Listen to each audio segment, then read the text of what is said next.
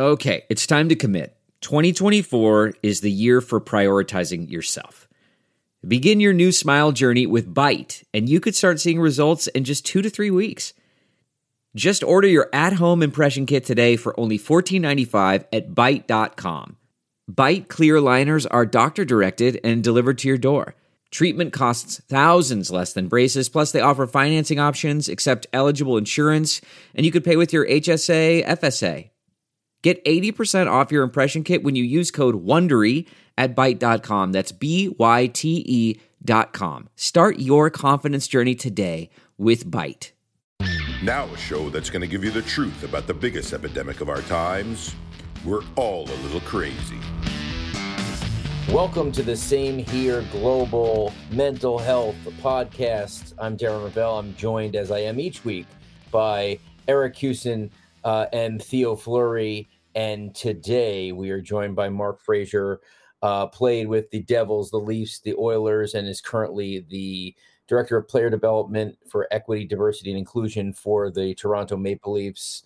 Uh, as the playoffs are upon us, uh, you know, when we talk about mental health, we also talk about performance, expectation in the moment, and how that has an impact on how players are thinking. Obviously, f- fans don't give a crap.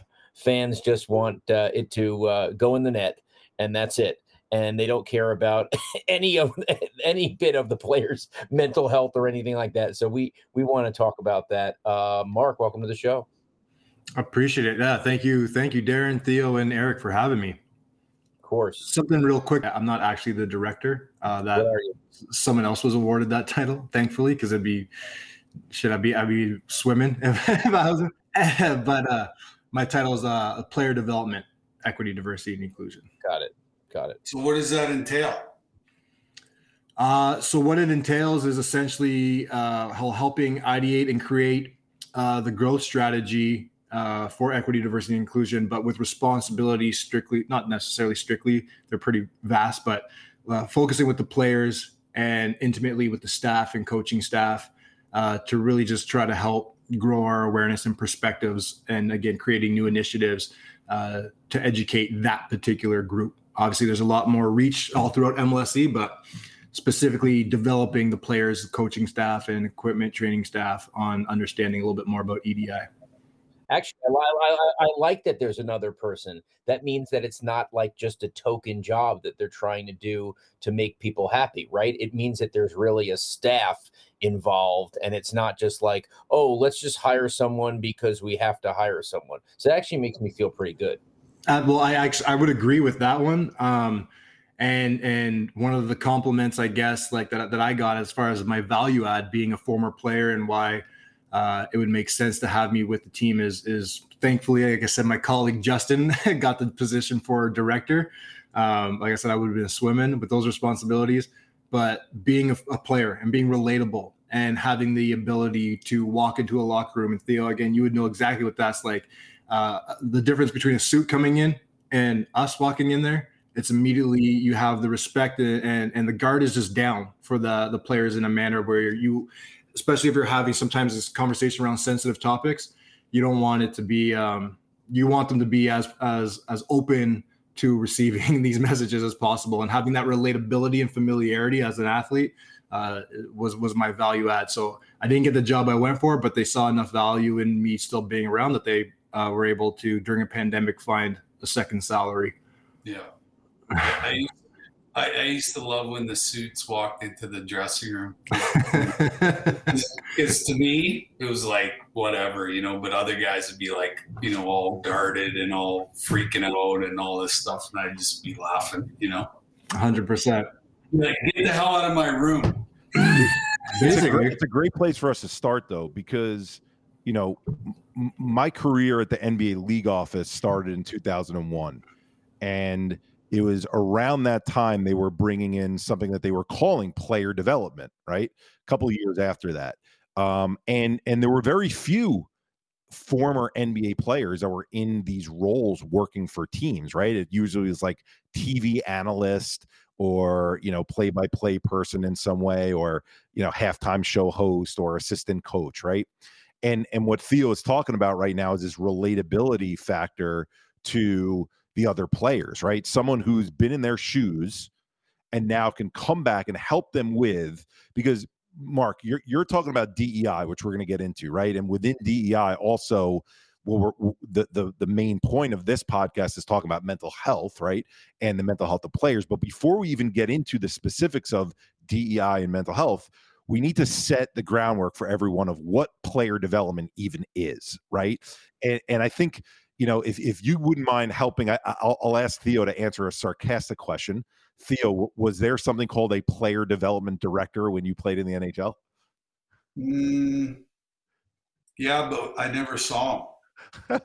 so, so give some give some color on that. Apparently, I was already developed. Okay.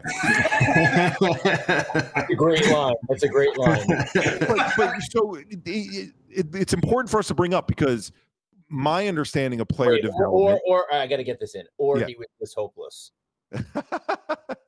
hopeless? Getting 100 points a year is hopeless? he, Darren means hopeless for anything off the ice. You were oh, doing right. everything yeah, you needed yeah. to do on the ice. Yeah. But, uh, you know, look, I want to give props to the leagues in some way that starting to get into the 2000s, what they started realizing was this role of player development was hey, we've got players who perform on the court, on the ice, on the playing surface.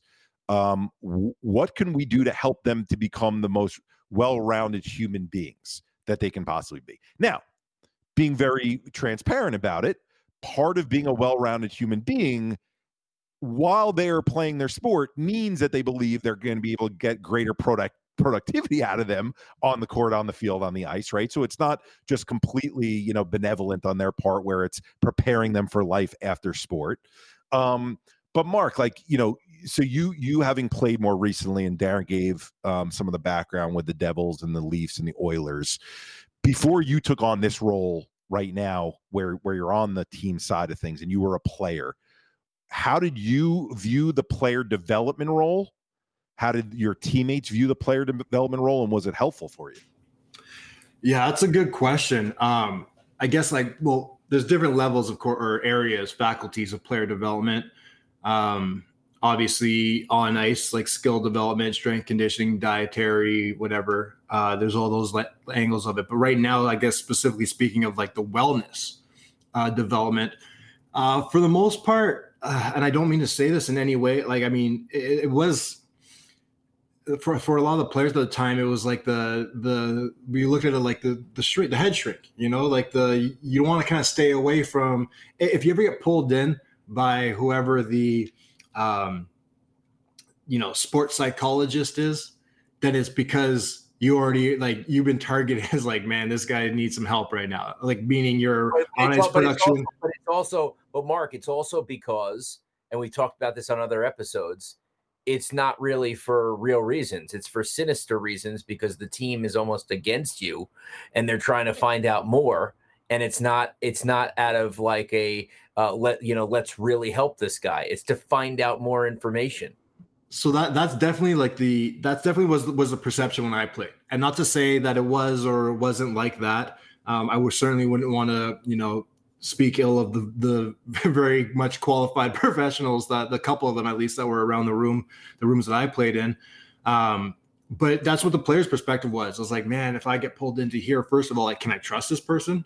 You know, I think we were just kind of talking about that. You know, a suit in the room, immediately you're like, what, what exactly am I about to open up to? If I tell this individual that I'm struggling uh, with my confidence in, in the offensive zone right now, is that something that's just going to be relayed back to the coach and be like, this guy's not comfortable playing on the offensive blue line, get him off the ice?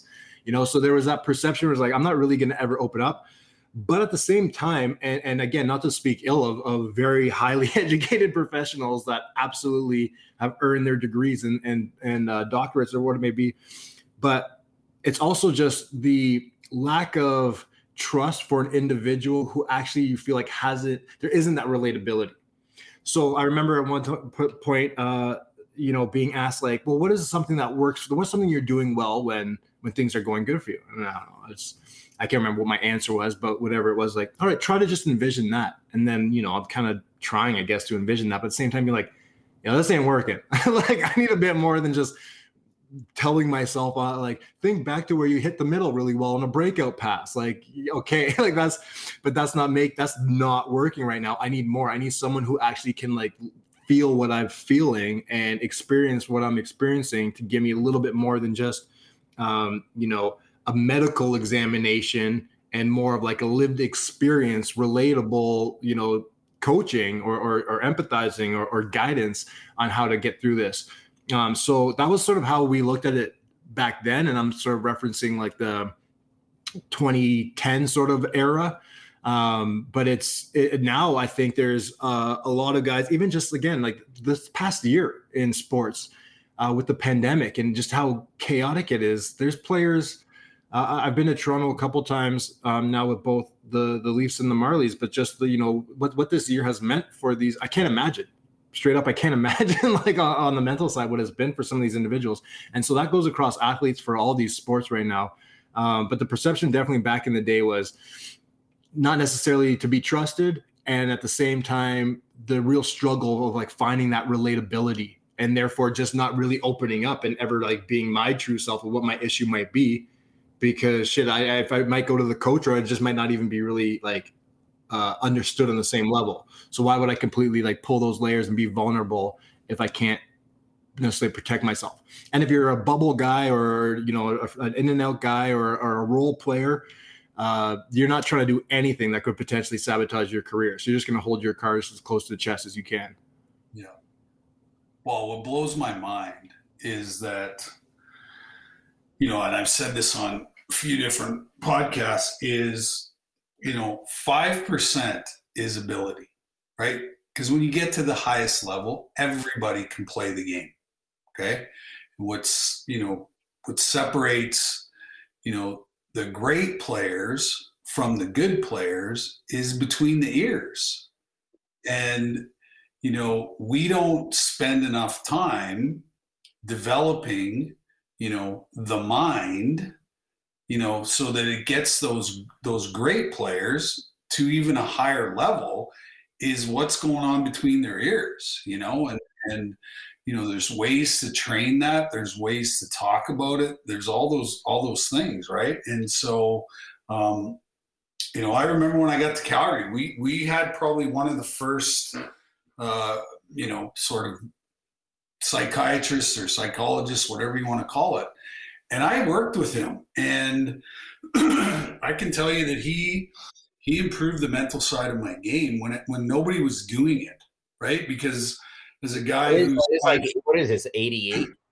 No, like it's we're talking the nineties. Okay, you know, beginning, middle part of the nineties, and uh, um, like he helped me because I was looking for an advantage, right? I'm five foot six, 150 pounds. Like I got to figure out how I'm gonna, you know, be successful in a game where everybody's, you know, a foot taller than me, five, five, 50 pounds heavier than me. And it was between my ears that needed the most work because I had the ability, I had the talent, all those things. And and it was that stuff in between my ears that, that made the biggest difference. But I think we need to level set here for everyone because there's a, there's a mm-hmm. lot being discussed in terms of the help that can come from a team or an organization, right? So so obviously my my background is on the NBA side of things first before going to the NHL and full disclosure Mark was with the Devils a little bit when when I was there so it's cool to have that connection. But what what I saw was here was here was the build, right? It, so there were these coaches that teams had where the coaches might have been like the head coach of the team's youth coach back in the day, right? And that person got hired and now is like the mental skills performance coach, right? And they did some of the things that Theo's talking about if they were lucky that, that this person was good, some of the visualization things that Mark kind of frowned down upon a little bit because I think it just depends on who the person was.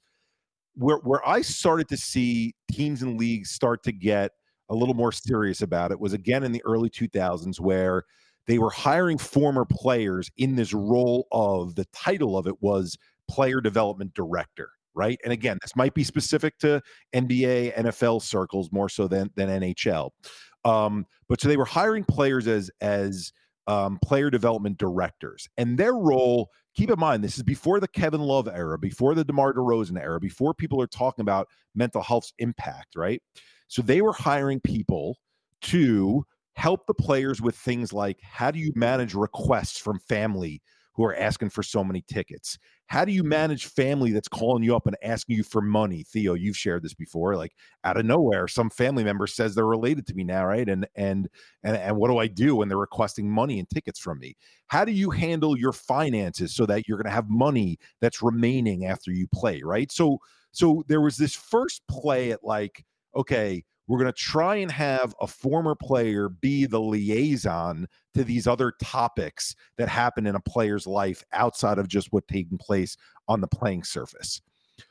That started right? And and the funny thing is i shouldn't say funny ironic thing is the thing that we're all on here talking about this concept of we all have mental health and how do we work on mental health? I think it was kind of the box felt like it was already checked because prior to the player development directors being added, you had these skill performance coaches who are like, yeah, Mark, we're gonna we're gonna make you, you know, make sure your your mind is focused now. Theo, we're gonna we're gonna tie one hand behind your back and make sure you're shooting with the other hand, and that's where you're gonna you know train your mind to be stronger. What started to develop now, Mark, kind of after the 2010 period, and and actually not until 2017, so people know how recent this was, was teams and leagues started to realize, holy shit, like mental health is not just mental performance. It's not just how do I play better. There's this whole component of psychology and the stuff that we carry and this invisible bag we're all carrying around and how heavy that is and how that impacts how we enter each game day and how we enter each season, right? And so what started to happen is, and this was even after 2017, you had the NFL and the NBA require that mental health professional gets gets hired at each team, right? And I and and so I think what would be a great point to discuss right now is is you've got these mental health professionals Okay. And then you've separately got mental performance coaches who oftentimes work in the hockey operations side of things. They work with the the the strength and conditioning coaches, right? It's almost like a different part of the organization.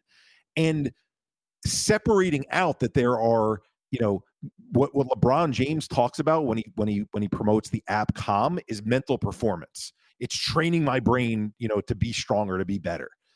What oftentimes our players need and my mind goes to the ben gordon players tribune article from a number of years ago where he was like oh they're hiring more mental health professionals for a team? What is some middle-aged woman with glasses going to be able to tell me about my life that i don't already know about my life? Right? That was kind of his take on it.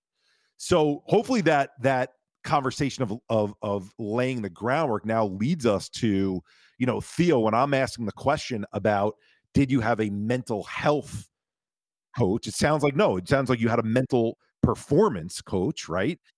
And, Mark, to your point, same thing. Like the person who was trying to help you with visualization, that wasn't mental health, really, right? No, definitely not. It was, it was, and, and it, it was mental performance. Um, it, it still didn't work for, for, me, at least.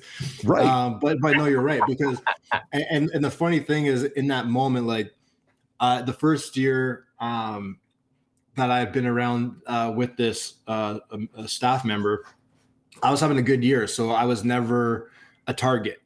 I was never like someone who was sought after to to talk to because it was probably like he's doing well. Let's just leave this individual alone. Which is which and, is comical, right? If he's good on the ice, he has to. Well, let's exactly like let's not let's not let's not change something, fix something that's not that's broken, right? That isn't. By the way, Mark, Mark, I'm I'm stopping you for a second just to make the relatability of what you just said to the everyday person, the kid in the class who's not talking too much and not causing a ruckus they're good, they're healthy, they're fine, they're okay, they're normal, they're performing. They don't need to go to the guidance counselor. The person in the office who isn't, you know, asking about promotions or, you know, just does everything by the book. We don't have to worry about that person. You know, they're the perfect employee, right? Continue. But I want people to see that as like we neglect what we don't as institutions. We're like, that person's fine. They're doing what they need to do. They're not the person we need to help at all. Absolutely, and that, that that's kind of what it was. Like it was, uh, you know, I was I was a consistent soldier. My performance is good. Let's, you know, if it's not broken, then no need to fix it. Let's just leave it over there. Uh, but it was the next year where I had a couple injuries in and out of the lineup, like very clearly in regardless of what's happening on the ice, very clearly was just in my own mind as like everything kind of mentioned before, like the pressures of being at this level and staying at this level. I just came off like a great season. So in order for me to stay and flourish, I don't have a really long leash to like be bad for too long. Um, I have family who's in town. I have, you know, a, a, relationship that's on my mind. I have all these various things that are just weighing on me. And it really does feel like life or death in the sense of like, this is going to define me if I can stay at this level for a few more years and I'm set, I'm straight. And weighing all that, but at the same time, you're like an in and out of the lineup. But every time you're in, you're still battling that injury you just came off of. So there's not that actual like confidence that you're just naturally going out there and doing what it is you with second nature do it was in that moment that I was like legit trying to avoid this individual in the locker room because I knew it's like I'm a target right now. This person's looking at me way too often right now. I'm clearly like it's like Terminator, you know. I'm like in their I'm in their crosshairs, and I know that they're coming after me. And eventually it did, and it was such like a feeling, and that's sort of like the stigma I guess we had around this particular, uh, you know, sports psychologist approach back then was, ah, damn. Now I'm like out. Now, now this individual knows that I'm struggling and I'm in my head. It's because when things were good, there was no conversation to be had. But now eh, I'm I'm in a spot now where it must be so bad that others are looking at me being like, oh, we better talk to this guy. And that was now it's like not also that's kind of adding to it and, and sort of the reluctancy to then be vulnerable because like man, I only feel like I'm getting approached now because it's obvious that my production has gone down. And I think that that's why Mark, that's why you were the perfect guest, I thought, for this episode when we try to do things from a current events perspective is the NHL playoffs just started. The NBA playoffs just started. And it's beautiful what you just said because it wasn't something I, I thought you were going to go to, but it feeds into this is like, okay, this is your time to shine. Whether you're a bubble player like you were just describing, okay, where am I going to make the roster? Am I going to get playing time? Um, it, are they going to shorten the roster and I'm not going to make it, right? Um, am I just going to be a guy that's waiting to get in if there's a scratch? Or Theo, you know, you're, you're, you, this is your time to shine. You got to carry the team. You got to bring the team to a title. Is if you had had someone who was talking with you, working with you, and not just you, Mark, not just you, Theo, everyone on the team. So it was normalized that you're talking and that change happens all the time. Guess what? This transition period of going into the playoffs where there's heightened intensity wouldn't feel like Mark the Terminator thing where they're searching for me, and I'm the person who's on the bubble. Yeah, Theo, go ahead. We were talking, but not in in the context that you're talking about.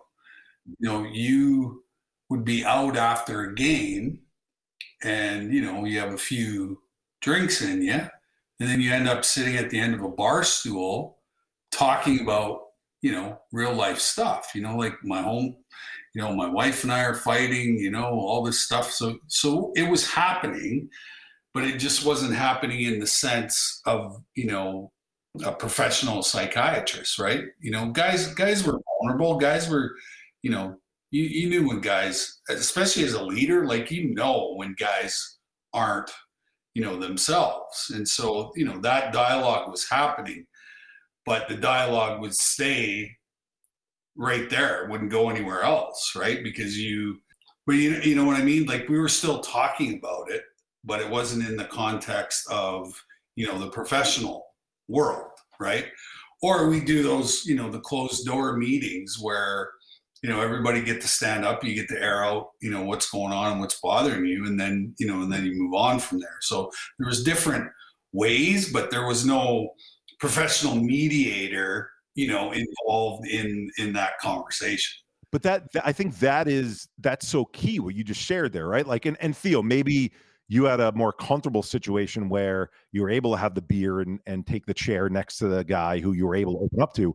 But if it's if we're comparing it to physical health right and if if Mark's working out and he needs to get his shot stronger, he's working on something in the gym where you know he's taking a bunch of different shots or he's he's he's um slap shots that is um or or you know he he's working with bands right to get certain grip strength better or whatever it's it's systematic right? He, it's happening over time. What you're describing is oh I'll help out a little bit here I'll help a little bit a little bit there. It's happening while I'm, while I'm socializing and it's not part of a routine of a gym working the brain out right? And so when mark's saying that person's looking at me and terminator's happening right it's because now oh well now we notice with mark because he hasn't said anything before in a clinical sense now now now is when we got to help him right and and how much that's going to create even greater angst now is what mark's describing because Absolutely. now the spotlight's on you it's it's like uh, you know I, I, had a relationship with a strength conditioning coach before I needed to rehab my MCL, but once I needed to rehab my MCL, it was like every day we here's here's our program and this is how we're gonna get you back. But it was exactly that. Once I was in that vulnerable or or position where uh, you know my game wasn't to its its peak, and I needed perhaps that there was something whether it was mental or not. Like there's a lot of issues or, or situations factors of why my physical body might have also been prohibiting me to play at my best at that point. But regardless, that then weighed on me mentally. And this exactly, I was caught in the crosshairs now, this professional being like, all right, now is when I'm going to start to build a relationship with them. Whereas for me, we're now just sitting down and have this closed door conversation where I'm like, there is nothing I'm about to tell this individual that's going to be like intimate about myself because there hasn't been that like again I had that relationship with a strength coach well before I needed to rehab my knee so why not have a relationship with this type of a uh, of a sports psychologist professional or whatever it may be prior to you know feeling like oh I'm just being sought after now because the writing is so visibly on the wall that Fraser's mm-hmm. game needs help right now. Yeah. Well, and, and you know when it comes to skill development, you know in any sport, it's always repetition, right? and they, they subscribe to the Ma- Malcolm Gladwell theory of 10,000 hours, right? The more I do one skill, the more times I repeat it, the easier, you know, it's going to become part of my nervous system. It's going to become part of my body where I don't have to think, right? Because hockey's a very reactionary sport. So they coach us in a repetitive, you know, over and over again. Whereas if they would have taken a mental health approach, to teaching the skill, you might have picked up on it quicker and it might have been become more easier for you. But they don't think that way. You know, they don't they don't think uh you know the the the brain way think, like the mental part, right? You know, and and uh, when that comes together, you know, I think it'll be a lot easier to coach somebody who needs you know who needs a little bit more development who needs a little bit more time you know that kind of stuff. But i, I think if you if you work on the mental part of it guys will pick it up even quicker don't you think? well, theo what when, when you and i went to colleges together on these college tours that we do right why did the school psychologists the counseling centers this, even the sports psychologists why did they want us there because we're a culture bridge right? I said this when we had emily kaplan on the other day because we use storytelling to show how life experiences are what makes up mental health the challenges that we face the day to day of what we go through. And by the way this counselor that we have up on stage here right now is not there to shrink your brain and find out if you have depression or anxiety and that's their only job. They're there to talk with you about life because we all go through life and life is challenging right and and and and building off that what makes makes me think of when we talk about playoffs is look, you spend an entire season, you know, and you're playing, and the coach is rotating people in, they're rotating people out, and then playoff comes around and they have to make difficult decisions, right? So a team already knows. This is what amazes me. A team already knows the same time every year. There's going to be a greater spotlight shined on Mark Fraser, on Theo Fleury of Am I getting more playing time? Am I getting less? Am I getting more uh, uh, line changes where I'm I'm on, where they move me up lines, right, or are they taking me down off lines? Goalies, right? We have a lot of friends with goalies. Are they going to keep the rotation going? They usually don't. They usually stick with one hot goalie. And if I make up, what's what's my impact going to be? What's my impact going to be? Right? And the perspective that we as humans have this is what i really want to get into because i'll share it from a non-professional athlete standpoint but more working in business offices is we see the world and how we're performing through our perspective and our eyes. I've been doing this, so I think my organization, my fan base, whoever thinks of me in this way. So my expectation is when this big moment happens, playoffs, this is how I'm going to be used. And then sometimes that's not how we're used. Or we are used that way and we don't perform the way that we were expecting ourselves to perform. So, can you guys talk a little bit about, you know, I think back to, to Darren was being a little crass at the beginning of this. He's saying, you know, fans don't care about the players' mental health. I, would like to believe fans do have a heart, but I think what he's sharing there a little bit more generally is that it's playoff time and we want you to score goals, right? So we think of these players as you guys are robots you guys hit a certain number all the time and you're going to make it happen or you're not. And then also there's this the you know they're a high performer in a big situation or they're not and they shit the bed, right? It's it's always one of those two. It's always binary. So can you guys talk about what it's like when the big show happens? When your name does or doesn't get called, and then when it does get called, if you're not performing up to expectations, how does that impact you guys? I, I, I know for myself at the first the first playoff game I got into uh, at the NHL level was with the Devils, and it was my rookie year in in uh, was 09 10, I think, and um, we were playing against Philly in the first round. we had home ice, but obviously Philly jersey is a big rivalry, and we were got down in the series. I think we were down two one rather quickly. And I got like, you know, Lou was flipping it or whoever. Jacques Lemaire was the coach. So either one's incredibly old school mentality, dude but um, they're flipping the, the, the lineup a little bit. Uh, so I got my chance, and I had been for the most. I think I played like 65 or so. I missed the first part of this year to injury, 65 or so games, maybe a couple of healthy scratches here and there. So for the most part, like I was definitely contributing the majority of the this whole season. Didn't start for playoffs though. So then that's like whatever. That's whatever that is as far as you're in your headspace and then I get the chance to go, and it was just like it was my first NHL playoff game, and I could not get that out of my head as like, be ready, bro. like this is your first NHL playoff game. The stakes are high. The stakes are high. The stakes are high, Mark. And I just like couldn't get this out of my head. And I remember I, I played terribly, and I didn't get another game in the rest of the series, and we lost in five. But I remember uh, being behind the net in the second period in Philly getting that D to D pass. I'm a left-handed defenseman, getting that D to D pass, and looking up the ice and literally not being able to make a play, and like move it, move it, move it, and then boom, too late. I got hit by I don't know. I think it might have even been like Braden Coburn or someone was in the forecheck. I don't know why, but then boom, I get or I didn't like make the play. I just decided to like eat it and protect it. But then like it gets stuck in our zone, poked off of me, boom, boom, in the net. And I just remember thinking like, what the hell happened? And it was a moment where, of course, then the rest of the game and after the game, in, in my mind, like I 100% just caused us the loss. Like I can't remember if it was a game-winning goal or not. It was a second period, so there's still been plenty of time to get it back. But it most certainly didn't help our uh, our, our, attempt at winning the game. And at the end of that, we were down three to one in the series. So I'm like, here we are, a team who had had home ice advantage. We're now down three one in the series, and Mark Fraser is solely to blame for this. And not to say it was any reason other than just my own uh, self sabotaging, which which also happens at time. And, and, Eric, I've mentioned this to you in the past as well. And I don't know, Theo, maybe you could speak on this too. And I'd love to hear your playoff, you know, experiences mentally. But you've obviously been a big game performer too, so there's probably some ways that you were able to uh, push that to the side. But uh, it, it's it's like the thing I'm most con- the thing I'm best at in life, which was being a hockey player. I made it to the NHL. Like I think I could say that was one of the best things I, I succeeded in life. Was also the thing I like was the most insecure about. And because I was a defensive defenseman and I wasn't you know sexy Paul Coffey or Niedermayer skater, um, I wasn't the offensive dude. I was you know the, I played good defense and the Devils made sure of that.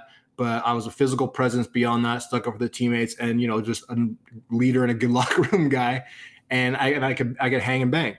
But because of that, I I would let like my own uh I, I would, I would self sabotage in the sense where I would let my own awareness of what my weaknesses were affect my ability to actually do things I was good at. So I couldn't in that moment just take a D to D and like with like oh fake up the boards but no hit the low center in the middle.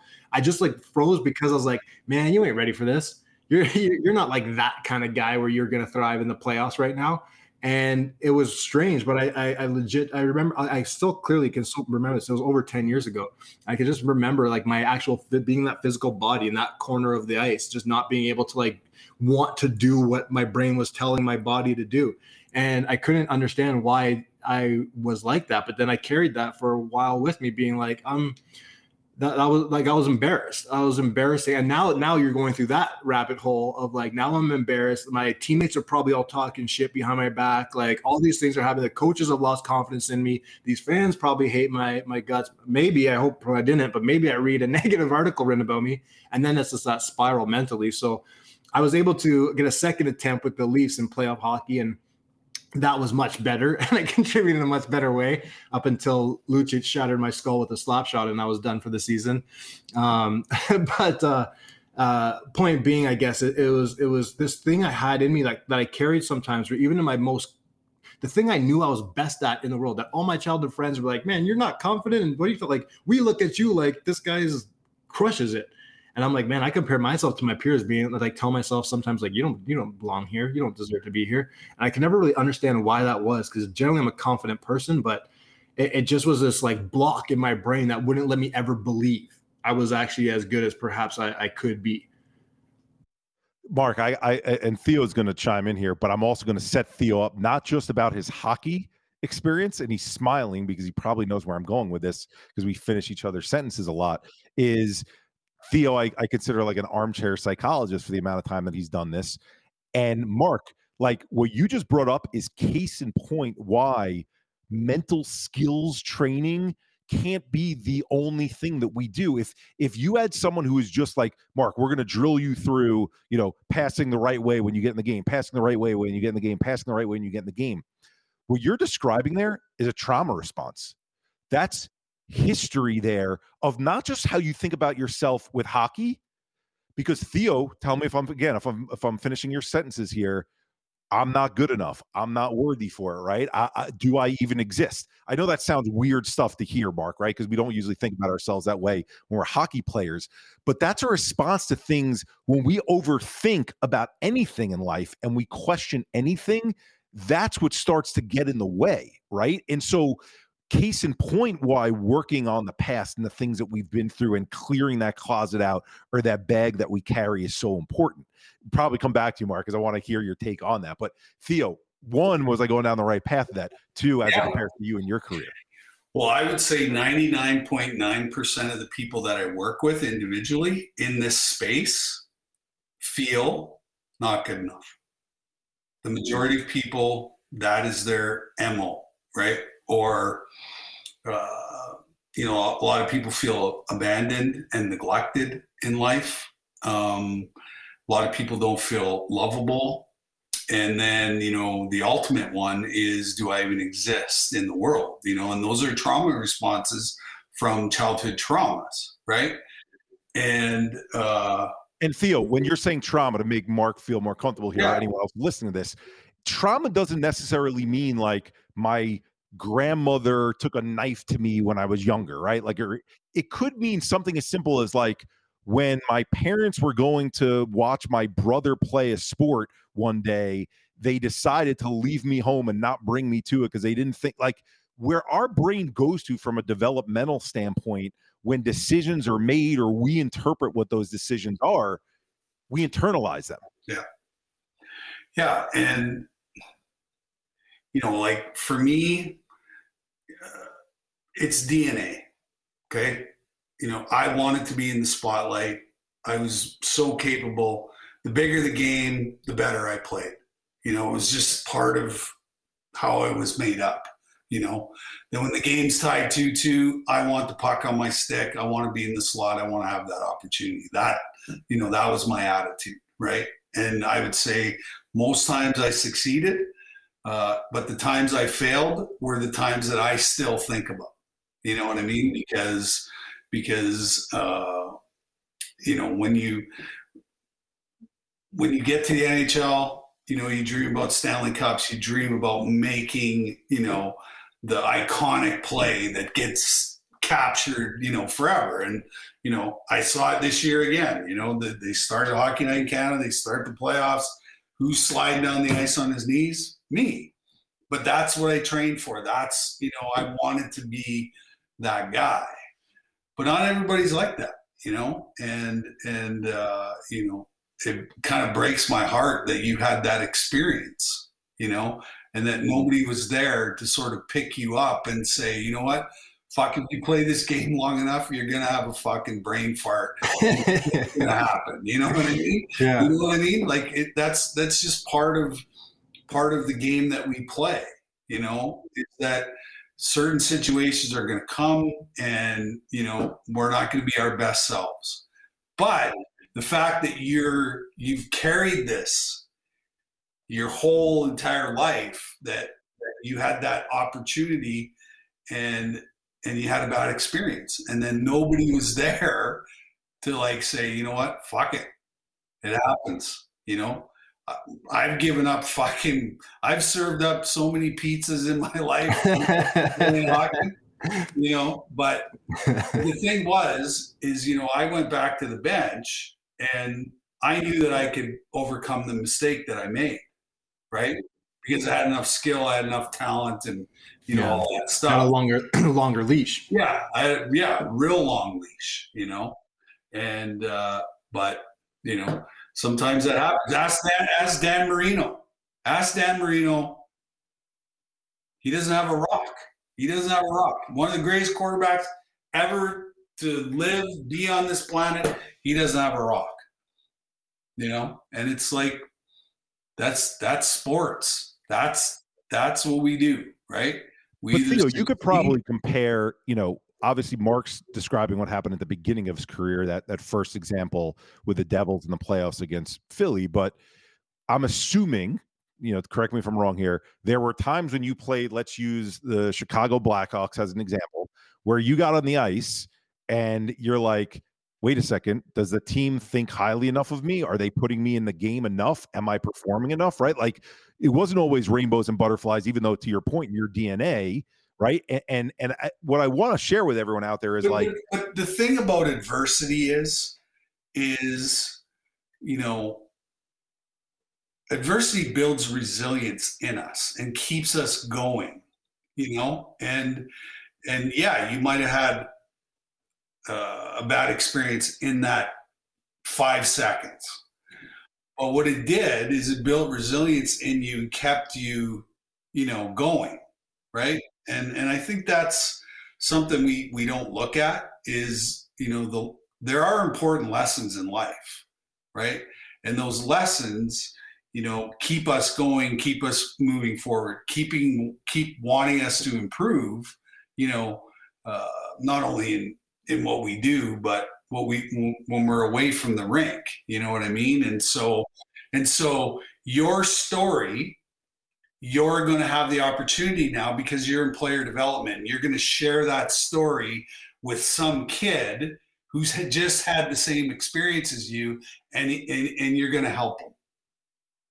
Right? You know what I mean? And so so there's always great lessons in failure, and I learned more from you know losing than I ever did winning because winning is easy. Everything's good. Everybody's confident.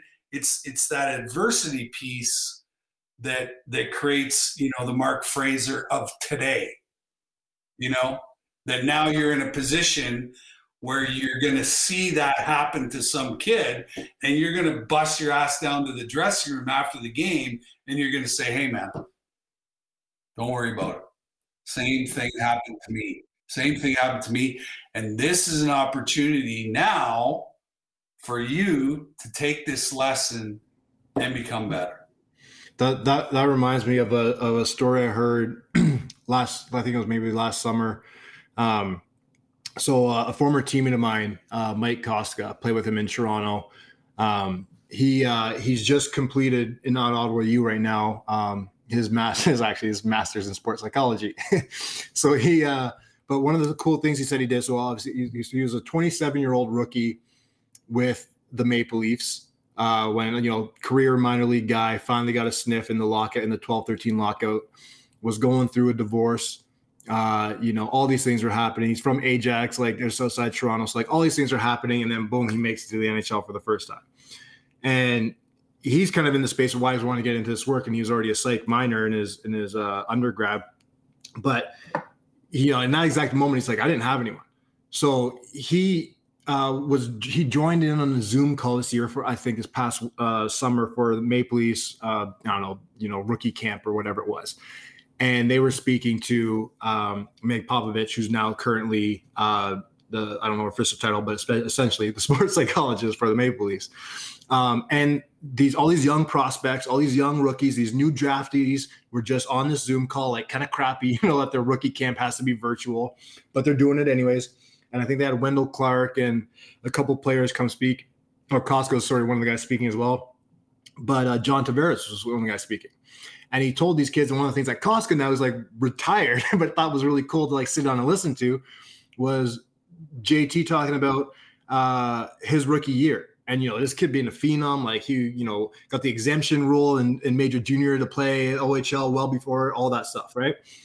So this kid's coming up the whole way. He's the best. He's the best. He's the best he make he's his rookie year in the NHL, whatever, 19 years old, and he starts off like you know okay, and then just hits a slump for like a month and a half. He's just in this slump, and he's only ever been John Tavares like the OG, and now he's just in this slump. And there's this expectation that he's a savior for the Islanders and all this type of stuff, and Kostka was just loving it, and I think these kids were too because he's like I, I it was so such a unique perspective to hear such an all star and someone we look at as John Tavares being like, man, this guy is just like a machine. You know, he's he's just the perfect professional in so many ways.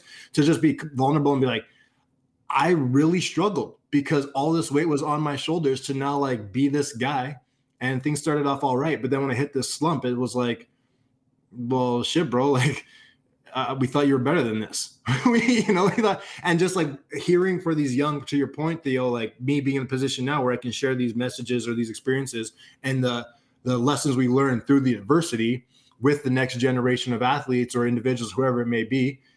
But the same thing, like even if a guy like John Tavares can be like, I had like right off the hop in my professional career was faced with like, oh boy, I'm not good enough.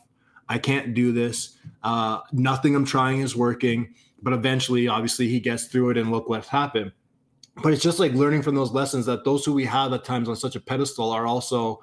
I mean, this is the whole point, I guess, of this this podcast and these conversations, right? Is those who we admire from a distance are experiencing the exact same thing that we all experience, but it's about how we kind of overcome and how we we get through it and the lessons we learn from it to realize that we're not really unique at all in that space and that everyone deals with this so you just say, sort of like using that reference of me being in a position now where I can share with, you know, the, the the players now or the prospects, whoever I'm working with with the Maple Leafs. I mean, and that's not even my space, right? My space is an EDI, but because I'm a former athlete and have that relatability, this is also just part of me building a relationship with them. So if I do have a EDI or, or an ask for them later on in my own lane, there's this relationship that's been built because like, man, when Phrase comes to talk to me, he talks to me like he's just like, you know, an older brother. He talks to me. He's not a coach. He's not one of these people. He's just legit guy who's been there before, who's just trying to like lean on some of his own experiences to help us be better. And that that is like that is so powerful in the locker room these days because those types of relationships haven't really been there in the in the past, right? That was like there was no one who was really. I mean, other than maybe I don't know if this happened. No, you either you either made it or you're a career minor leaguer. You know, oh, like for, yeah, for sure. When I got to the NHL, there was 21 teams. Okay. So you, there was no time for them to develop players. yeah. You got your chance. Yeah. You had to make an impact, or you're going back to the minors. You know, you weren't allowed to make mistakes. And think about how how many people we miss out on as organizations when that's our philosophy, right? Because Mark and Theo, tell me if uh, I'm, sharing this for the CEO who's listening to this, for the manager of a department who's listening to this by Tavares, by the way, Islander fan, so side note, but by Tavares sharing that um, vulnerability, does that make you think that JT is now going to mess up more in the future just because he shared what happened to when he was younger? Or does it make you think part of the reason why he's the kick-ass player that he is right now is because he's learned from the mistakes that he made when he was younger or the challenges that he faced when he was younger, Well, right? It it made him better. It made him better. That's what I'm saying. because that was the first time in his life he faced any adversity at all. And it didn't and it doesn't make you as his teammate or someone who's listening to him right and a former player you're saying was listening to him mark look at him and say oh shit he's going to shit the bed when it's a big spot coming up. We can't rely on this guy. And the reason i bring that up is because we have ceos working in corporate america offices or around the world for that matter who wear the blue pinstripe suit and the pastel tie and the brown shoes and they're teflon don or donna right and they don't do anything wrong and what that makes all the kids in the office, right? I can say that now being the age I am, I guess, but the 20s or something, look at those CEOs and say, the only way to the corner office is perfection. I, I, I and then it makes the Mark Frasers of the world say, well, I fucked up that one play on the blue line. I can't ever be Niedermayer, right? And that's the that's the negative spiral that happens, as opposed to psychological safety is one of the greatest determinants of success of a team and if Theo, instead of the the competition that you're describing that existed, you either made it happen or you didn't, right? Back in the day, became what did you learn from that? How do we get over that? How do we make it so that that makes you even a better player moving forward? Think about how Absolutely. much better we'd be as organizations. Well, that that's like the to the point I, I brought up earlier with uh Tavares. Like there then fast forward, you know, he then becomes I won't speak on anything now, but he then becomes the captain of the Maple Leafs. And you know, for any hockey or sports fan, like we know like that's huge, right? That responsibility. It is huge to be to to and to have the honor of rocking the C for that organization. And then he's obviously signed to a big ticket contract, all these things. And if the you know pressures of Toronto media, if this dude's not performing in the past couple years since he's had the captaincy at whatever level, it's all this criticism. Not to say he's paying attention to criticism, but you just know it's that added pressure. And again, because part of it we put on ourselves, right? So he doesn't need to read a newspaper or listen to a radio station to know that his at this moment to start, you know, his second year as a team captain or something, making this up, is struggling. He knows that himself. But because of his experience when he was a rookie with the Islanders, he also knows that eventually this tide will turn and he'll come out of it. So he's been able to learn from that experience, and to your point earlier, Theo, be better for that, right? Because he's he's then gained that value and that lesson learned by by uh, being resilient through that adversity. So he knows, like, looking back at it, I mean, the totality of his career, I don't think anyone's going to be like, hey, remember that month where he wasn't scoring? you know what I mean? Because his body of work is just too incredible that we've forgotten about all that. But it doesn't change the fact that in that moment, it's just now that added pressure. All these people are crapping on, man, why do we sign this guy for so much? He's old, he's or whatever. And then he comes out of it, everyone starts praising him again. But it's like when he was in that dark moment, you know, before the sun rose on him again, how was he still doing what he had to do to just daily get through while also being a parent, being a husband, being a leader, not bringing his own BS into the positive environment of a transitioning locker room and all this type of stuff? and order and like still doing it all with a smile on his face to turn around and then be like, aha, I'm finally out of like the storm and I'm back to just like being, you know, things are clicking for me again. And you can ride that wave all over again. But it it really is about like like at least for the athlete side, and, and I guess it's just human nature side of us, but you know, to to have that acknowledgement of you're you're first, most certainly not the only one who experiences that first off, but you know, it, it's it's about I don't know what the advice is, but I know that from speaking as an athlete, it's it's sticking un- understanding that, that there's like seasons of change too is like something that helped me out a lot. That whatever I'm going through now, it could be okay. I was up last year, but now I signed this. You know, with this, the, like signing in Ottawa was brutal for me. I, I thought it was going to be great because I was a local boy and there was all this promise of what they wanted to do with me and then it was just boom buried in the minors then i'm in like ottawa minor system which is so much worse and and it just was like and bingo yeah exactly how about this for a story so me me and the same guy mike Kostka, we were reunited uh, as teammates in binghamton i was in camp with the leafs it was when i followed Lamoriello to toronto because i second stint was back with Lamoriello in jersey he then goes to toronto so i'm like okay i'll go with him too and then the Sens pinched me during training camp and like basically offered me a nice deal. So like, okay, what I thought was a nice deal at least. So I did it. It didn't work out, but now we're down in Binghamton. I move into this place at Kostka. Got nice three bedroom, like kind of split level crib. Uh, we got no curtains up just yet. So we're looking right out of our window, and we're right on the city line of Johnson City and Binghamton. So literally across the street is a sign that says "Welcome to Binghamton," but beyond that, immediately across the street is a cemetery. So we're just looking at all of these tombstones, a "Welcome to Binghamton" sign, and no curtains, and we're both looking at each other like, "Man, our career, we came here to die. like our our, our careers are not going to last here whatsoever." But honestly, it was a miserable seat. Like, thank God we had each other, but it was a miserable season. But again, it was just like the next year was different again. And it was it's like about calming these storms. And I guess, you know, there's so much that you can't control as well. And I learned very young in my career, you can't stress about what you can't control because there's a lot of times in, in, in I felt with the Devils, you know, they they we they had a glass ceiling over us as far as, you know, you're not that type of player. So don't be trying to do that. And what that kind of does to prohibit your confidence Exactly, exactly, and minimize like what you. And then uh, I probably inherently am still carrying parts of that with me, right? Nah, that's not me. I can't do that. That's why I was crapping on myself. You can't make that play, Mark. It was because I was never being like empowered or told I could. But anyways, it's just it's really interesting to kind of like dive into that a little bit more because these are especially like transitioning now into a whole new field. There's so much value I know I bring to this position. And there's so many skills I know I have as a transitioning athlete that I've learned at the pro level that are very valuable in corporate. But at the same time, I'm the dude who's like, it takes me five hours to make a one pager PowerPoint like that I got to send out to people that like half of them probably aren't going to read. And I'm trying to like prevent myself from breaking my computer with frustration.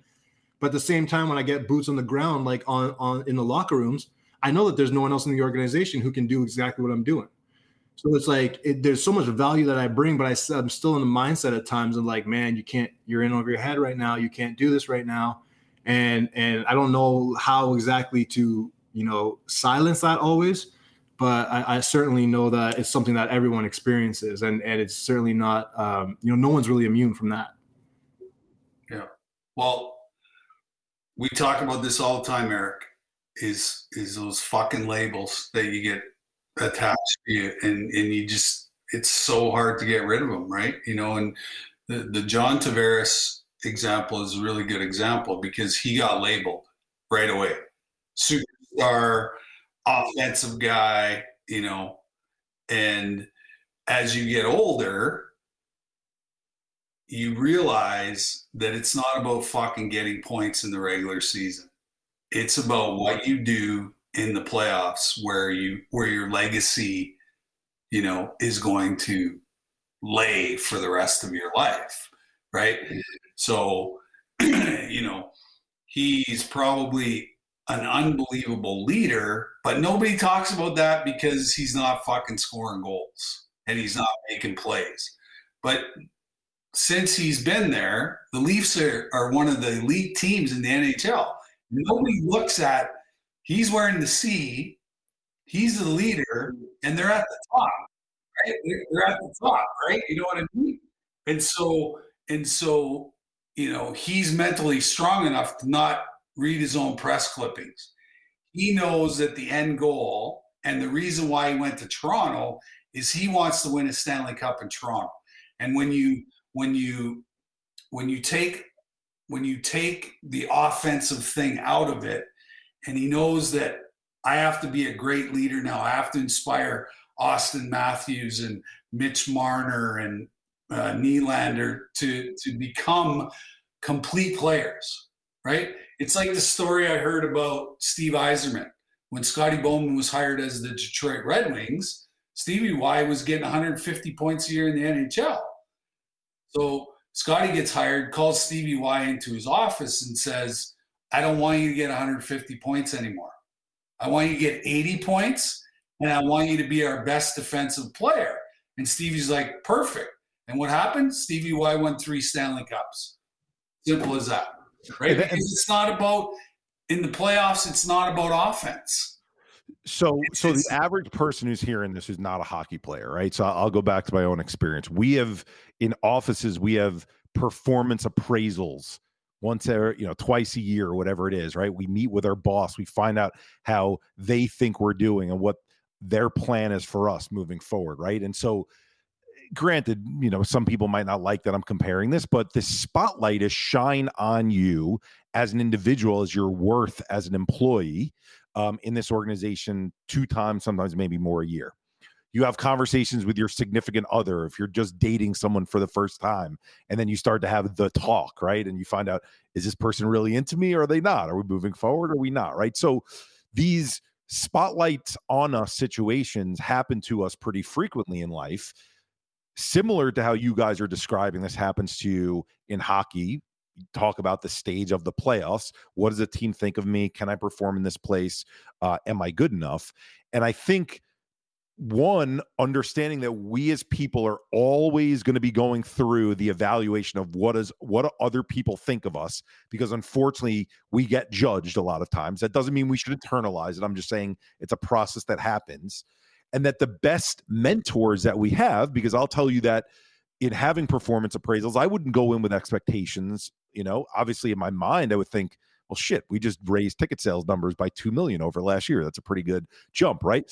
And you would hope that leads towards more responsibility let alone if it's more salary or more more title but at least more responsibility. And you had leaders who either said you know and you had to sometimes think are they saying this because they themselves are dealing with their own shit right? Like this is what we have for you. This is what next year is. This is what it looks like. You're going to stay in the same spot like nothing else and no explanation which, by the way, if that's the answer that you get from your coach, from your boss, from whoever it is, the best people you can learn from, who, if that person is not, doesn't think that you're ready for that next step, they explain to you why and they help you understand why. And they they're a coach with you. Mark this is your point about what you're giving to this organization they're hand holding you because they want you. You know in your heart that they want you to get better and get to that place right? Where we get caught in those trauma responses back to kind of how it develops earlier in life is we hear from people you're not good enough or you shouldn't get that spot or you're not ready for that which oftentimes is just a reflection of them. We internalize that we think that about ourselves and we can't get out of that. So why do i share that whole picture is because whether you're a hockey player whether you're an average everyday person right you're going to be in situations where you're being evaluated take the evaluation from who, whom it comes. If it's someone who is genuine and wanting to help you to get to a place they just don't think you're ready, listen to the advice and see what it can help you. If there's someone who's just being a complete jackass because that's who they are and they want to keep you back, also understand that. Don't internalize it and say to yourself, how in the future can I handle this situation differently? Or do I want to work with or for somebody else?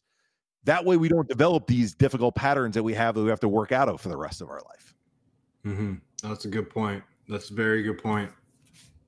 So, in the last couple of minutes here, Mark, you know, I, I told you I'd bring this up, and, and I think it's important for people to hear. You know, whether it's EDI, DEI, diversity, equity, inclusion. Yeah, you know, there's different thing. ways, different ways at different organizations, yeah. but but that's your role within the Toronto organization right now. You know, a lot of hockey fans listening, so people know that Toronto is kind of like the Yankees of hockey. For those who don't understand, don't follow hockey now, you know it. Um, and so, you know, in the spot you're in, I'm not saying anything I think that is is, you know, breaking news to anyone. There's not a lot of black players in the NHL. There's more than there were, but there's not a lot. Um, and there's the fan base is primarily white as well, right? Again, still changing, but primarily. If you wouldn't mind talking first about a player and now in the role that you're at right now, the difficulty of facing that when when you are in the minority relative to the rest of the player base re- to to the rest of the fans. My mind goes to what i saw ryan reaves do um, last year um, with all the the stuff that was going on from a current event perspective and bringing different team uh, players together from different teams to talk and how vocal and how upfront he was. How difficult is that number one and then where are the opportunities number two to really help bring about societal change? Yeah the first part uh so for my, myself and my own experiences uh, playing like a, a, lot let me just preface by saying a lot of my experiences in hockey were good you know were great. And and the reason i'm speaking with y'all right now is because i had a pretty good career and uh, you know might be bringing able to bring some value or, or perspective to the conversation today.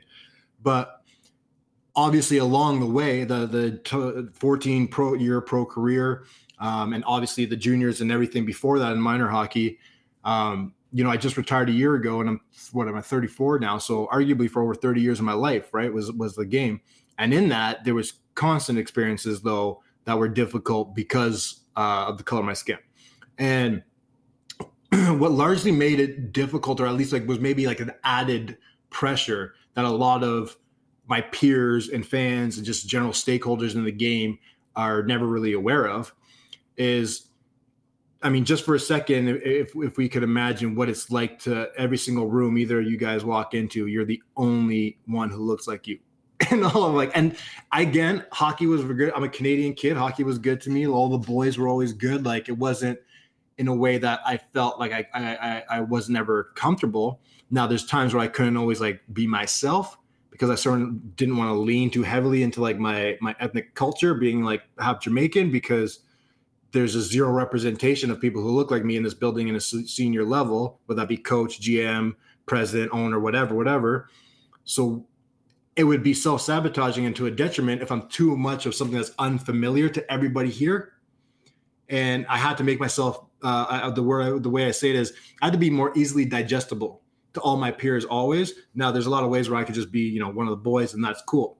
But the thing that a lot of my peers don't didn't realize is when you're black or whatever your uh, you know visible minority ship is, but when you're black, from my experience, and you're a hockey player or whatever industry you're in that might be predominantly white with very little representation of folks like yourself, there's an a pressure to have to be perfect in order to survive. Because if I make a mistake and someone else makes a mistake, whether that be uh, you know like off ice issues or like uh, something around the locker room or just perhaps the way I'm conducting myself, I'm looked at as like you, this is just a bias. And we all have biases, and it's okay. We all have them because we all have them from our own perspectives of walking in our own shoes and just seeing the world the way we've seen it.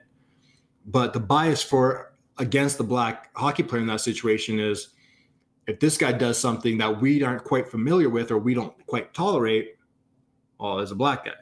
It's like it's like easier to rip that band-aid off and kind of like get rid of that asset, opposed to a, a white athlete who, okay, well, we didn't like that he did that, but he's still a good asset. So let's keep him around. Maybe we can work with this individual. You know, jo- uh, uh, what's his name? Josh Ho-Sang is, is an exa- perfect example of this. But there's been a number. Anyways, I never had that type of. Uh, I was a good guy. I didn't have to worry about my rep in any way. But what I'm saying is one of the added pressures that was constantly felt that was whether it's put on myself by myself or just from the environment I'm in is every time I'm in this lot in the, entering this building, I have to be consciously or subconsciously aware that one, I'm the only individual who looks like me, meaning I have to walk such a perfect line to be accepted by my peer group. Because if I deviate in any way, it's potentially too detrimental to my existence in this industry.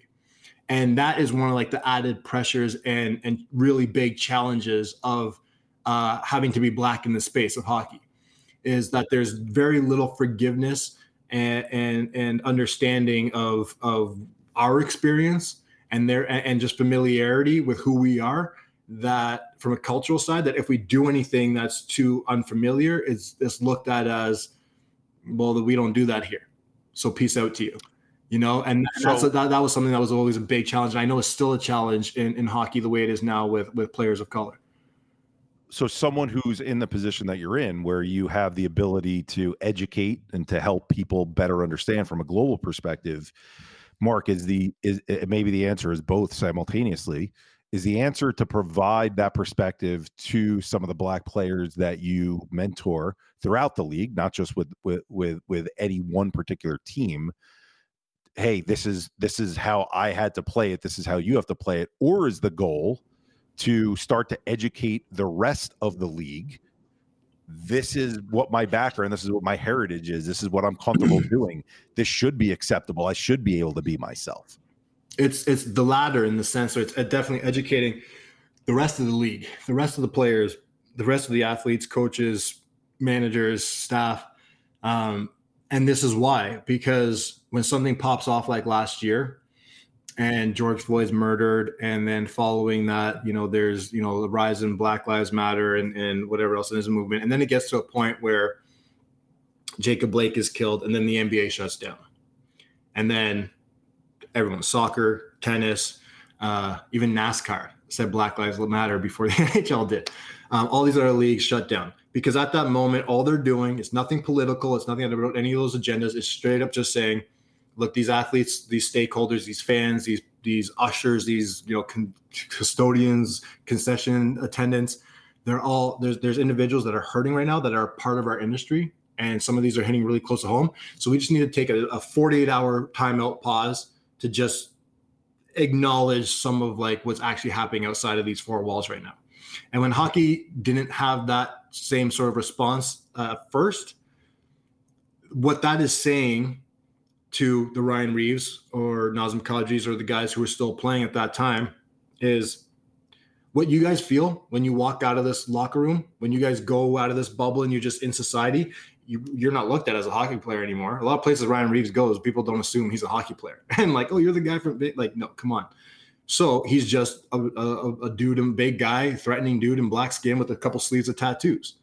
So how the world then perceives him and how hockey wasn't able to open their eyes up to that perspective is basically telling these athletes who are involved in their game who are playing at really high stakes both like for societal reasons and for professional like sport reasons um, that their lived experiences don't necessarily matter as much as like our tv contract and, and just like the show must go on and winning a game tomorrow and, and fighting for a championship.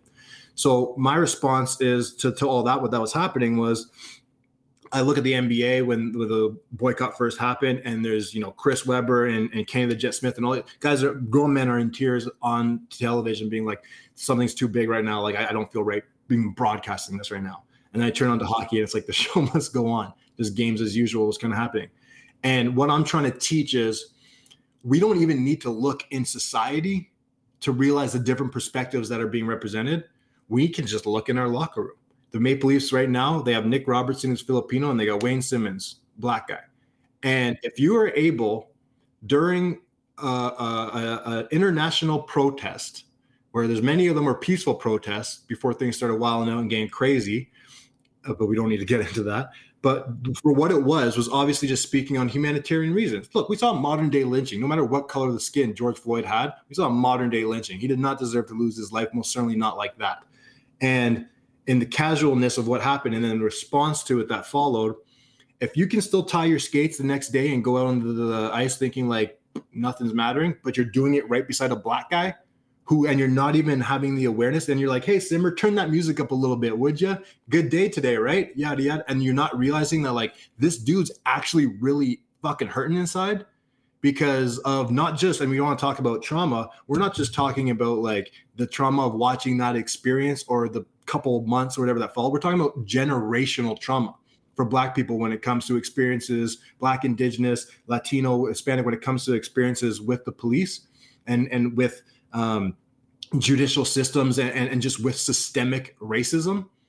So it's not just what Simmer's feeling today, it's also what he has been feeling from what his parents have taught him, from what he's learned from history books, from what his grandparents have taught him, from realizing that he actually, in his heritage, comes from a different continent that was actually kidnapped and brought here to begin with hundreds of years ago. So, with all that generational trauma, for us to still in hockey have the mindset of like, well, so what? We still got a game tomorrow. That to me is like we're just not allowed to be ignorant in those spaces anymore it's it's uh, too much of a detriment to the direction of where our league and our sport is trying to actually go and the inclusiveness of what we're trying to build. The Toronto Maple Leafs play in the exact same building as the Toronto Raptors. And on any given night when one team's playing versus the other, those crowds are incredibly different looking. But one actually reflects how Canada looks on the daily. How you go to a Toronto mall, you go to Toronto school, you go to a, a, a church, wherever it is, you go to parks, multicultural as hell. But when you go to the hockey rink, it's not so that's why, for my position, it's a lot more about educating the rest of the players because the minorities don't need to be educated on the minority experience. But it takes the majority to understand and to feel what the minorities are have been living through to then actually get as outraged, as pissed off, and as loud because the minorities with the megaphone aren't going to be heard. There's 400 years black people have been trying to get this message out. But the more that my white peers can understand, the more that a guy like uh, Blake Wheeler, who says something, uh, I love what he said during all this on his social media. Connor Carrick, Ben Scrivens, these are some guys who weren't just like, oh, I'm against, but like, no, real statements of unity and saying like I'm putting my money where my mouth is. My wife and I, here's where we've been donating. I've challenged all you fans who follow me to do the same. That type of like response is, is like, to be straight up, the reason I have the job I have right now is because John Tavares decided to wear Black Lives Matter t-shirts when the return to play happened in the bubble. When I saw that happen, I maybe never needed to hear that message before, but when I saw that message, that that statement, that little olive branch of these guys just wore a T-shirt with these three little words on it, that three little words that are pissing off a lot of people, but they're three little words that are just saying like, all we're saying is that this house is on fire right now. I'm not saying that all houses aren't important, but one's on fire, so it needs someone a little bit more attention than the other nine, and that's all that statement is. But him doing that sent me a message as a former Black Toronto Maple Leaf hockey player to find my voice, to be to find the the the uh, courage really to reach out to management and encourage them to start looking in the diversity and inclusion space and as far as it comes to hockey. Fast forward eight months later myself and my colleague justin bob got hired. You know but it was literally because my white peers wore a t-shirt that said something to me that look where this snowball effect has gone has gone has gone and i've been able to tell john that now face to face and he's so humble you know he just takes it in stride but I'm like, I really need you to know that that little olive branch is like that's the type of education and awareness I'm trying to bring. So I know that was a long-winded answer, but for me, it's really just about we all have blind spots, and that's okay. I'm not trying to force feed anyone. Here's what's wrong with hockey. No, I'm not trying to do any of that. We all have blind spots, and we just need to acknowledge that we have those blind spots. Because if you do, you'll then realize, oh my God, during the pandemic, anti-Asian hate's been something that's been continuously growing. People are getting, you know, killed, literally murdered people are being spat on, kicked in the street, beat up, people's masks are being ripped off, people, whatever, whatever, whatever, right? People just aren't being treated fairly who are very clearly identifying as Asian uh, uh, American or Asian Canadian citizens.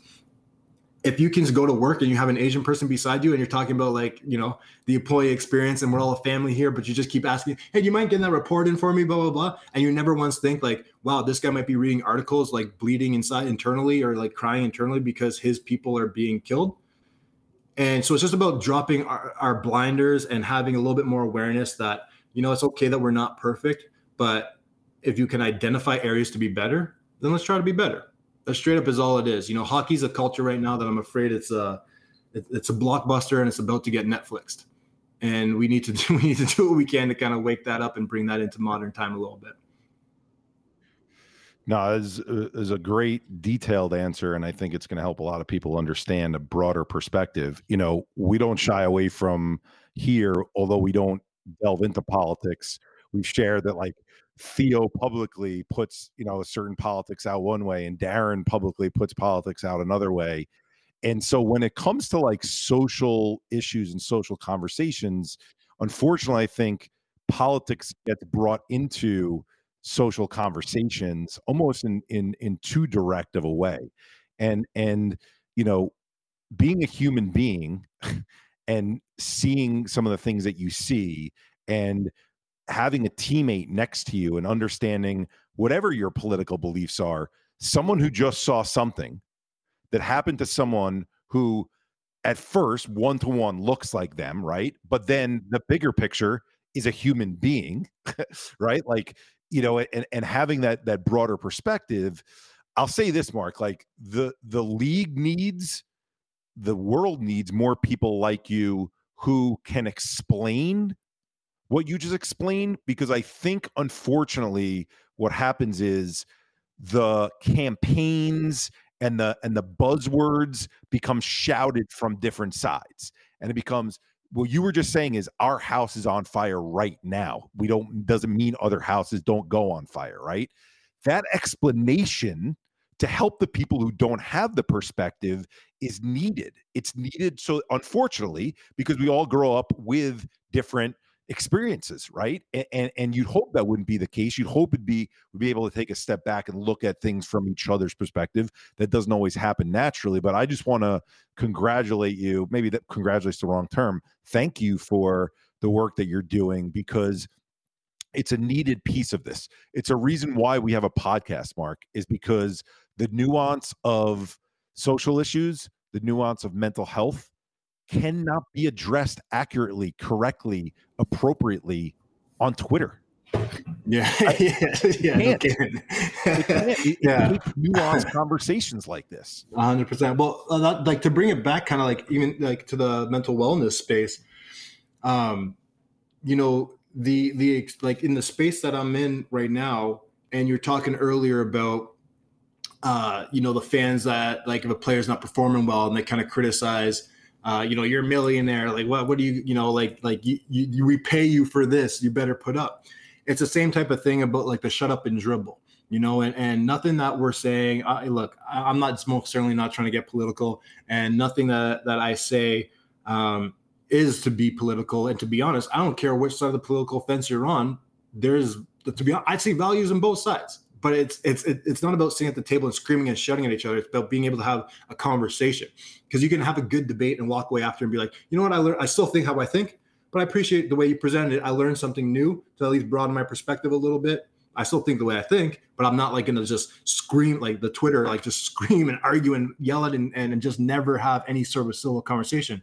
But to the whole perspective of needing to perform and that pressure to perform the difficulty with what I was seeing last year and like the hockey fan saying like I'd rather watch hockey than not watch hockey. I don't get why they're like needing to postpone these games type of thing. And me the how much that hurt me is literally saying like you can cheer my name. If I'm on the ice for that team, you love me. I just beat somebody up. 20,000 people standing hollering, Fraser, Fraser. The second I say something that's reflecting my lived experience as yes, an NHLer, but not in that moment. I was just a black guy in the street, and this happened to me. But I was an NHL when it happened, but that did not protect me from being treated this particular way. And people basically being like, "Shut up, bro. We don't want to hear about that." like this stuff, you know. We're, we're following this platform to like get, you know, follow the Leafs, not hear about like your your comments on the Derek Chauvin trial or things like that. And it's it's, it's such a, a painful thing for the mental side of these black athletes as well to know that at the end of the day, they're a product of, of revenue for their bosses, for their organizations they work for. Sure, their pockets are maybe fattened too as the athletes, but not without a lot of hard work and, and basically, uh, um, basically needing to, uh, you know, or they've earned everything they got. But the difficulty in it is you're basically telling me now on a human level that I don't matter. As an athlete, cool, you'll cheer for me but on a human level, I don't matter. But then you're the next day expecting me to show up to work and still perform. So that's just another issue that like another layer of the mental side for the black athlete these days that, that is honestly just challenging. Um, constantly needing to perform, constantly needing to be perfect. But then heaven forbid you ever say something about a real lived experience outside of the arena or the field or the court, and people just want to shit on you because you that, that opinion actually is isn't of value to us. You know, so what that does to the mental side of an athlete is is it's literally telling you that your life doesn't matter as a human. As an athlete, it does, but like as a human, no. And that's that's uh, I can't express like the pain that's felt when you like read or hear those things. Thanks for educating me today. You know, um, I think it's a, a really important conversation, and uh, you know, keep up the good work. Uh, you know, I think you know it's it's a needed position. I'm glad they created one for you and uh, yeah, just appreciate. And if, and if, we can be of of help, uh, you know, just let us know. I appreciate that. Appreciate that, Theo. Man, this is an honor for me. So I, I love it. Hockey legend right here. So I'm grateful. I'm grateful, guys. Thank you. No, of course. Well, you know, th- this has been longer than we normally go. So I hope, you know, everyone enjoyed. We had a lot of topics to unpack here. And Mark, we could probably go on forever in future talks. So we'll we'll have you back on. But to Theo's point, we'll be rooting you on, other than if you play the Islanders, but um, we'll be rooting you on uh, in your in your role and then and then the impact that you're making across the NHL and beyond. So, on behalf of our buddy Darren Rovell uh, and Theo Fleury and our guest Mark Fraser, I'm Eric Kussin. This is Same Here Global podcast. We're all a little crazy, and we'll see you next time. You just heard We're All a Little Crazy, brought to you by the hashtag Same Here Global Mental Health Movement and the Hockey Podcast Network.